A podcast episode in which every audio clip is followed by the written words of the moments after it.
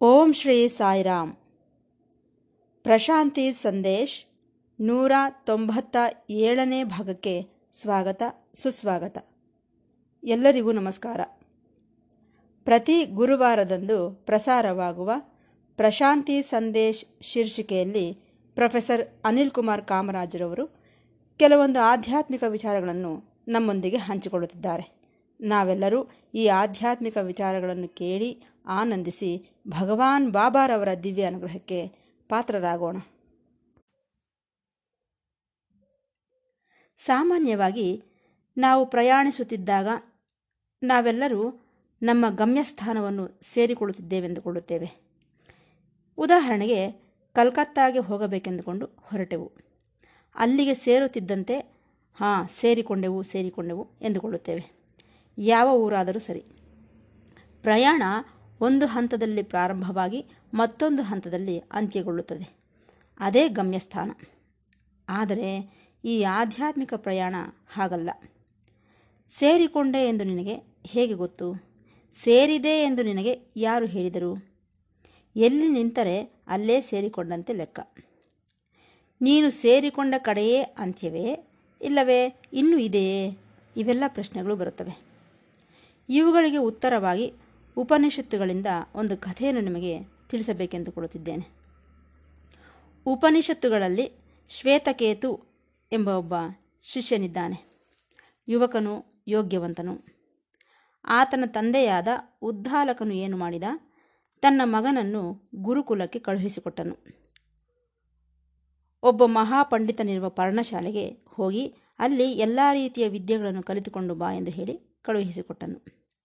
ಸರಿ, ಅದೇ ಪ್ರಕಾರವೇ ಈ ಶ್ವೇತಕೇತು ಒಬ್ಬ ಗುರುವಿನ ಬಳಿಗೆ ಹೋದನು.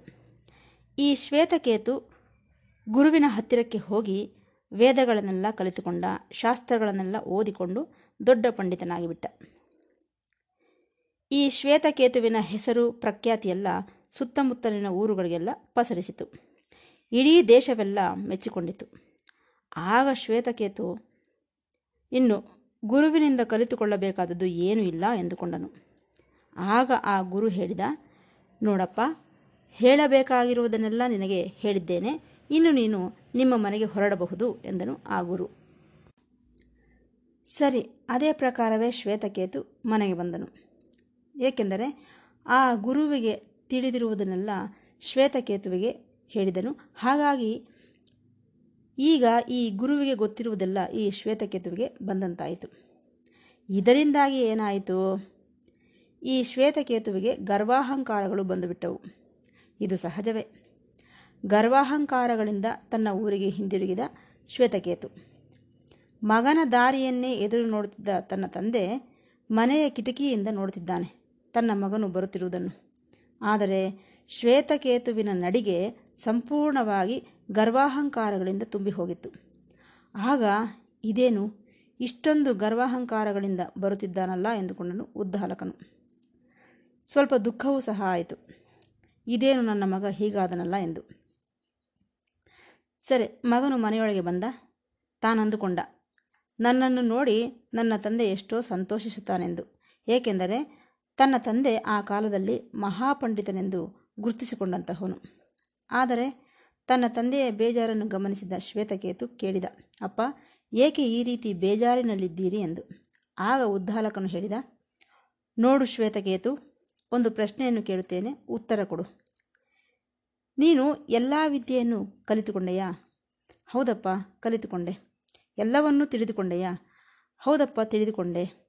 ಹಾಗಾದರೆ ಏನು ತಿಳಿದರೆ ಇನ್ನೂ ತಿಳಿದುಕೊಳ್ಳಬೇಕಾದದ್ದು ಇದೆಯೋ ಅದನ್ನು ತಿಳಿದುಕೊಂಡೆಯಾ?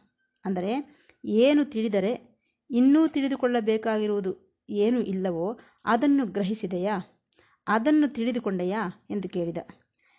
ಎಲ್ಲ ದುಃಖಗಳಿಗೂ ಕಾರಣ, ಕಾರಣವೇನೆಂದು ತಿಳಿದುಕೊಂಡೆಯಾ? ನಿನಗೆ ಗುರುಗಳು ಬೋಧಿಸಿದರು. ಆ ಬೋಧನೆಗಳಿಗೂ ಎಟುಕದ ವಿಚಾರಗಳನ್ನು ತಿಳಿದುಕೊಂಡೆಯಾ? ಗುರು ಎಲ್ಲವನ್ನು ಹೇಳುವುದಕ್ಕೆ ಸಾಧ್ಯವಿಲ್ಲ. ಹೇಳದೇ ಹೋದರೂ ನೀನು ಗ್ರಹಿಸಬೇಕಾಗಿರುವಂತಹವುಗಳು ಬಹಳ ಇವೆ. ಅವುಗಳನ್ನು ಗ್ರಹಿಸಿದ್ದೀಯಾ ಎಂದು ಕೇಳಿದ ಉದ್ದಾಲಕನು. ಇದನ್ನು ಕೇಳಿದ ಮೇಲೆ ಶ್ವೇತಕೇತುವು ಸಹ ಬೇಜಾರಿನಲ್ಲಿ ಮುಳುಗಿದನು. ಸರಿ, ತಂದೆಗೆ ಹೇಳಿದ. ನನ್ನ ಗುರು ಹೇಳಿದ್ದನ್ನೆಲ್ಲ ಗ್ರಹಿಸಿದ್ದೇನೆ. ಅದನ್ನೆಲ್ಲ ಬೇರೆಯವರಿಗೆ ಬೋಧಿಸಬಲ್ಲೇ ಕೂಡ ಎಂದನು. ಆಗ ತಂದೆ ಹೇಳಿದ. ಸರಿ, ಶ್ವೇತಕೇತು, ನೀನು ಮತ್ತೆ ಹಿಂದಕ್ಕೆ ಹೋಗಿ ನಿನ್ನ ಗುರುಗಳನ್ನು ಕೇಳು. ನೀವು ಯಾವುದನ್ನು ಬೋಧಿಸುವುದಕ್ಕೆ ಸಾಧ್ಯವಿಲ್ಲವೋ ಬೋಧನೆಗೆ ಎಟುಕುವುದಿಲ್ಲವೋ ಅದನ್ನು ನನಗೆ ಕಲಿಸಿಕೊಡಿ ಎಂದು ಕೇಳು ಎಂದು ಹೇಳಿದನು. ಆಗ ಶ್ವೇತಕೇತು ಹೇಳಿದ, ಅಪ್ಪ, ಏನಿದು ಹುಚ್ಚು ಪ್ರಶ್ನೆ? ಅದನ್ನು ಬೋಧಿಸುವುದಕ್ಕೆ ಸಾಧ್ಯವಿಲ್ಲವೆಂದು ಹೇಳುತ್ತಿದ್ದಾಗ ಇನ್ನು ಗುರು ಹೇಗೆ ಹೇಳಬಲ್ಲನು ನನಗೆ? ಎಂದನು. ಆಗ ತಂದೆ ಹೇಳಿದ, ಅದೇನಪ್ಪ ಗುರುವಿನ ಮಹಿಮೆ ಎಂದರೆ? ನಿನಗೆ ಹೇಳಲು ಸಾಧ್ಯವಾಗದ ವಿಚಾರಗಳನ್ನು ಆತನು ಹೇಗೆ ಹೇಳುತ್ತಾನೆ? ಹಾಗಾಗಿ ಹೋಗಿ ಆತನನ್ನು ಕೇಳು. ಗುರುಗಳೇ, ಏನು ಮಾಡುವುದು? ಹೇಳಲು ಅಸಾಧ್ಯವಾದ ವಿಚಾರಗಳನ್ನು ನಾನು ಕಲಿತುಕೊಳ್ಳುವುದು ಹೇಗೆ? ನೀವು ಬೋಧಿಸದೇ ಇರುವ ಸತ್ಯವನ್ನು ನಾನು ಗ್ರಹಿಸುವುದು ಹೇಗೆ ಎಂದು ಕೇಳು ಎಂದನು ಉದ್ದಾಲಕನು. ಸರಿ, ಅದೇ ಪ್ರಕಾರವೇ ಶ್ವೇತಕೇತು ತನ್ನ ಗುರುವಿನ ಬಳಿಗೆ ಹೋಗಿ ಮತ್ತೆ ಮೊದಲಿನಿಂದ ಕಲಿತುಕೊಳ್ಳಲು ಪ್ರಾರಂಭಿಸಿದನು. ಇದರಿಂದ ನಾವು ಗ್ರಹಿಸಬೇಕಾದದ್ದೇನೆಂದರೆ ಗುರುವಿನ ಪಾತ್ರವನ್ನು ನಾವು ಗ್ರಹಿಸಬೇಕು. ತನ್ನ ಪಾತ್ರವನ್ನು ಹೇಗೆ ನಿರ್ವಹಿಸುತ್ತಾನೆಂಬುದನ್ನು ತಿಳಿದುಕೊಳ್ಳಬೇಕು. ಸರಿ, ಶ್ವೇತಕೇತು ಮರಳಿ ತನ್ನ ಗುರುವಿನ ಬಳಿಗೆ ಹೋಗಿ ಹೇಳಿದ, ನನ್ನ ತಂದೆ ಒಂದು ಮೂರ್ಖ ಪ್ರಶ್ನೆಯಿಂದ ನನ್ನನ್ನು ಮತ್ತೆ ನಿಮ್ಮ ಬಳಿಗೆ ಕಳುಹಿಸಿದ್ದಾನೆ. ಅದೇನೆಂದರೆ, ಯಾವುದನ್ನು ನೀನು ಕಲಿತುಕೊಳ್ಳಲಾರೆಯೋ, ಯಾವುದನ್ನು ನೀನು ತಿಳಿದುಕೊಳ್ಳಲಾರೆಯೋ ಅದನ್ನು ಗ್ರಹಿಸಿದ ನಂತರ ಮತ್ತೆ ಇಲ್ಲಿಗೆ ಬಾ ಎಂದು ಹೇಳಿ ಕಳುಹಿಸಿದ್ದಾನೆ. ಎಂದನು ಶ್ವೇತಕೇತ. ಶ್ವೇತಕೇತು. ಈಗ ಏನು ಮಾಡುವುದು? ಅದನ್ನೇನೋ ನೀವು ಹೇಳಲಾರಿರಿ. ಬೋಧನೆಗೆ ಏಟುಕದ ವಿಚಾರಗಳನ್ನು ನೀನು ಗ್ರಹಿಸಿದೆಯಾ ಎಂದು ಕೇಳುತ್ತಿದ್ದಾನೆ ನನ್ನ ತಂದೆ. ನೀವೇನೋ ನನಗೆ ಆ ವಿಚಾರಗಳನ್ನು ಹೇಳಲಿಲ್ಲ. ಈಗ ಏನು ಮಾಡುವುದು ಎಂದನು ಶ್ವೇತಕೇತು. ಆಗ ಆ ಗುರು ಹೇಳಿದ, ನೋಡಪ್ಪ, ವಿಚಾರಣೆಯಿಂದ ತಿಳಿದುಕೊಳ್ಳಬೇಕೇ ವಿನಃ ಅದನ್ನು ಯಾರೂ ಬೋಧಿಸುವುದಿಲ್ಲ. ವಿಚಾರಣೆ, ಎನ್ಕ್ವೈರಿ ಅಷ್ಟೇ ವಿನಃ ಹೇಳುವಂಥದ್ದಲ್ಲ. ನೀನು ಈ ವಿಚಾರವನ್ನು ಯಾವತ್ತೂ ಕೇಳಲಿಲ್ಲ ಕೂಡ. ಸರಿ, ಇವತ್ತಿನಿಂದ ನೀನು ನೂತನ ಪ್ರಯಾಣದಲ್ಲಿದ್ದೀಯ? ಇಲ್ಲಿಯವರೆಗೆ ಮಾಡಿದ ಪ್ರಯಾಣ ಒಂದು ರೀತಿ, ಇನ್ನು ಮುಂದೆ ಮಾಡುವ ಪ್ರಯಾಣ ನೂತನವಾದದ್ದು. ಆದರೆ ಒಂದನ್ನು ನೆನಪಿಡು. ಇದನ್ನು ಬೋಧಿಸುವುದಲ್ಲ, ಹೇಳುವಂಥದ್ದು ಅಲ್ಲ. ಬಹಳ ಮೃದುವಾದಂತಹ ಅಂಶ ಇದು.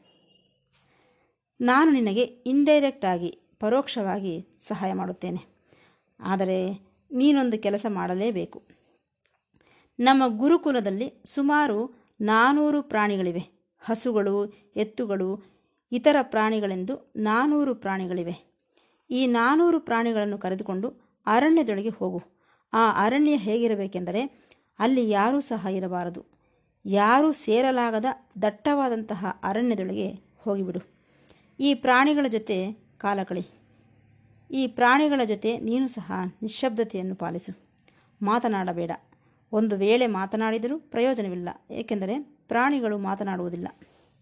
ಈ ನಾನೂರು ಪ್ರಾಣಿಗಳು ಮುಂದೆ ಮುಂದೆ ಸಂತಾನೋತ್ಪತ್ತಿಯಿಂದ ಸಾವಿರ ಪ್ರಾಣಿಗಳಾಗುತ್ತವೆ. ಸಾವಿರ ಪ್ರಾಣಿಗಳಾಗುತ್ತವೆ. ಆಗ ನೀನು ಮತ್ತೆ ಇಲ್ಲಿಗೆ ಬಾ ಎಂದರು ಗುರುಗಳು. ಅರೆರೆ, ಇದಕ್ಕೆ ಬಹಳ ಸಮಯ ಬೇಕಾಗುತ್ತದೆ. ನಾನೂರು ಪ್ರಾಣಿಗಳು ಸಾವಿರವಾಗಬೇಕೇ? ಅದು ಹೇಗೆ ಸಾಧ್ಯ? ಎಂದುಕೊಳ್ಳುತ್ತಿದ್ದಾನೆ ಶ್ವೇತಕೇತು. ಆದರೆ ಏನು ಮಾಡುವುದು? ಗುರುಗಳೊಂದಿಗೆ ವಾದಿಸಲಾರ. ಎದುರು ಮಾತನಾಡಲಾರ. ಹಾಗಾಗಿ ಏನನ್ನೂ ಮಾತನಾಡದೆ, ಗುರುಗಳೇ, ಈಗ ನನ್ನನ್ನು ಎಲ್ಲಿಗೆ ಹೋಗೆಂದು ಹೇಳುತ್ತಿದ್ದೀರಿ? ಈಗ ನಾನು ಮಾಡುವ ಕೆಲಸ ಎಲ್ಲಿಗೆ ಕೊಂಡೊಯ್ಯುತ್ತದೆ? ನಾನು ಪ್ರಾಣಿಗಳ ಮಧ್ಯೆ, ಮರಗಳ ಮಧ್ಯೆ ಬದುಕಬೇಕು, ಮಾತನಾಡದೆ. ಅಂದರೆ ಈ ಪ್ರಪಂಚವನ್ನೇ ಮರೆತು ಹೋಗಬೇಕು ಎಂದರ್ಥ. ಸರಿ, ನಾನೂರು ಪ್ರಾಣಿಗಳ ಜೊತೆ ದಟ್ಟವಾದ ಅರಣ್ಯದೊಳಗೆ ಸೇರಿಕೊಂಡನು ಶ್ವೇತಕೇತು. ಒಂಟಿಯಾಗಿದ್ದಾನೆ. ಮಾತನಾಡುವುದಕ್ಕೆ ಯಾರೂ ಇಲ್ಲ. ಆಲೋಚಿಸುವುದಕ್ಕೂ ಸಹ ಏನೂ ಇಲ್ಲ ಅಲ್ಲಿ. ಇದರಿಂದಾಗಿ ತನಗಿದ್ದ ಪಾಂಡಿತ್ಯವನ್ನೆಲ್ಲ ಬಿಟ್ಟುಬಿಟ್ಟನು ಪಾಪ. ಎಷ್ಟೋ ವರ್ಷಗಳ ಕಾಲ ಅಲ್ಲೇ ಕಳೆದನು. ಆ ಸಮಯದಲ್ಲಿ ಏನಾಯಿತು? ಮೊದಮೊದಲು ಮನಸ್ಸಿನಲ್ಲಿ ಕೆಲವು ಆಲೋಚನೆಗಳು ಬಂದವು. ಅದೇ ಆಲೋಚನೆಗಳು ರಿಪೀಟ್ ಆದವು. ಬಹಳ ಬೋರ್ ಎನಿಸಿತು ಪಾಪ. ತನ್ನ ಮನಸ್ಸೆಲ್ಲ ಒಂದು ಯಂತ್ರದಂತೆ ತಯಾರಾಯಿತು. ಅಯ್ಯೋ, ಹೀಗಾಯಿತಲ್ಲ ಎಂದುಕೊಂಡನು. ಸರಿ, ನಂತರದ ಕಾಲದಲ್ಲಿ ಶ್ವೇತಕೇತುವಿಗೆ ಅರ್ಥವಾಯಿತು. ಅಲ್ಲಿ ಈ ನಾನೂರು ಪ್ರಾಣಿಗಳು, ಗಿಡ, ಮರ, ಬೆಟ್ಟ, ಗುಡ್ಡ, ಸರೋವರ, ಕ್ರೂರ ಪ್ರಾಣಿಗಳು ಇವೆಲ್ಲವೂ ಇವೆ. ಆದರೆ ಜನಸಂಚಾರ ಮಾತ್ರ ಇಲ್ಲ. ಈ ಜನರೇ ಇಲ್ಲದಿದ್ದಾಗ ಇನ್ನು ಈ ಅಹಂಕಾರವೇತಕ್ಕೆ? ಏಕೆಂದರೆ ಆ ಪ್ರಾಣಿಗಳಿಗೆ ನೀನು ಎಂತಹ ಪಂಡಿತನೆಂದು ಗೊತ್ತಿಲ್ಲ. ಹೀಗಿರುವಾಗ ಯಾರ ಮುಂದೆ ನೀನು ಹೆಮ್ಮೆ ಪಡುತ್ತೀಯಾ? ನಾನು ದೊಡ್ಡ ಪಂಡಿತನೆಂದು. ಇಷ್ಟಕ್ಕೂ ಆ ಪ್ರಾಣಿಗಳಿಗೆ ನೀನು ಇದ್ದೀಯೋ ಇಲ್ಲವೋ ಎಂಬ ವಿಚಾರವೂ ಸಹ ಗೊತ್ತಿಲ್ಲ. ನಿನ್ನನ್ನು ಗೌರವಿಸುವುದು ಸಹ ಗೊತ್ತಿಲ್ಲ. ಈ ರೀತಿ ಶ್ವೇ ಶ್ವೇತಕೇತುವಿಗೆ ಇದ್ದ ಗರ್ವಾಹಂಕಾರಗಳು ಅಡಗಿ ಹೋದವು ಏಕೆಂದರೆ ಈ ಗರ್ವಾಹಂಕಾರಗಳಿಂದ ಬೀಗುವುದು ಅನಾವಶ್ಯಕ ಎಂಬ ವಿಚಾರ ಶ್ವೇತಕೇತುವಿಗೆ ತಿಳಿದು ಹೋಯಿತು ಸರಿ, ಎಷ್ಟೋ ವರ್ಷಗಳು ಕಳೆದು ಹೋದವು. ಶ್ವೇತಕೇತು ನಿಶ್ಶಬ್ದದಿಂದ ಇದ್ದಾನೆ. ಅದರಲ್ಲೂ ತಾನು ಯಾವಾಗ ಮರಳಿ ಗುರುಗಳ ಬಳಿಗೆ ಬರಬೇಕೆಂಬ ವಿಚಾರವನ್ನು ಸಹ ಮರೆತು ಹೋಗಿದ್ದಾನೆ. ಎಷ್ಟು ನಿಶ್ಶಬ್ದತೆಯಿಂದ ಇದ್ದಾನೆಂದರೆ ಮರಳಿ ಹಿಂದಕ್ಕೆ ಬರಬೇಕೆಂಬ ಭಾವನೆಯೂ ಸಹ ಬರಲಿಲ್ಲ.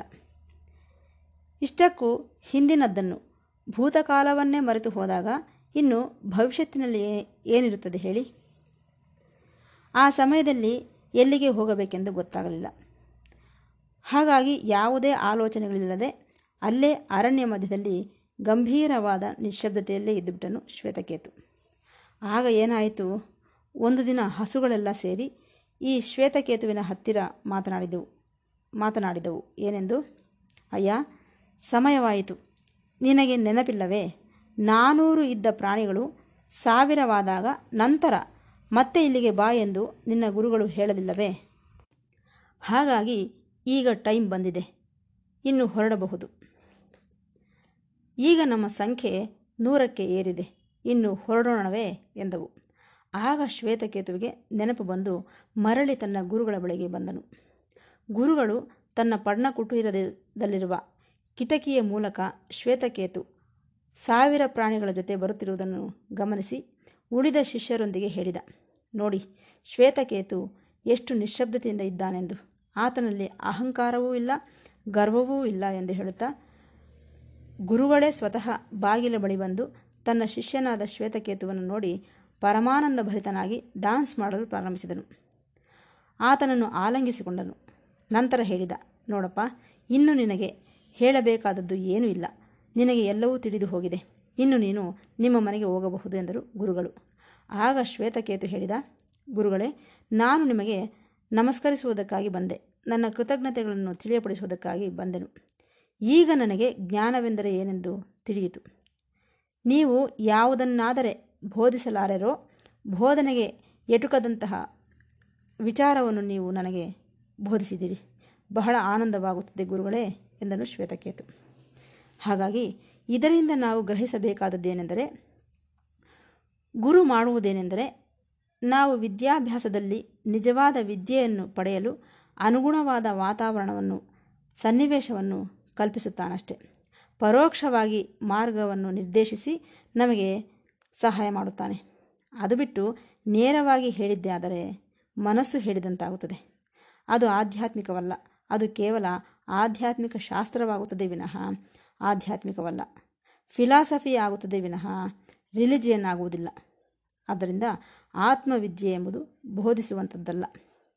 ಇದೇ ಈ ಪ್ರವಚನದಲ್ಲಿ ತಿಳಿದುಕೊಂಡಂತಹ ಅಂಶಗಳು ಎಂದು ಹೇಳುತ್ತಾ ಈ ಭಾಗವನ್ನು ಮುಕ್ತಾಯಗೊಳಿಸುತ್ತಿದ್ದೇನೆ. ಮತ್ತೆ ಭೇಟಿಯಾಗೋಣ. ಸಾಯಿರಾಮ್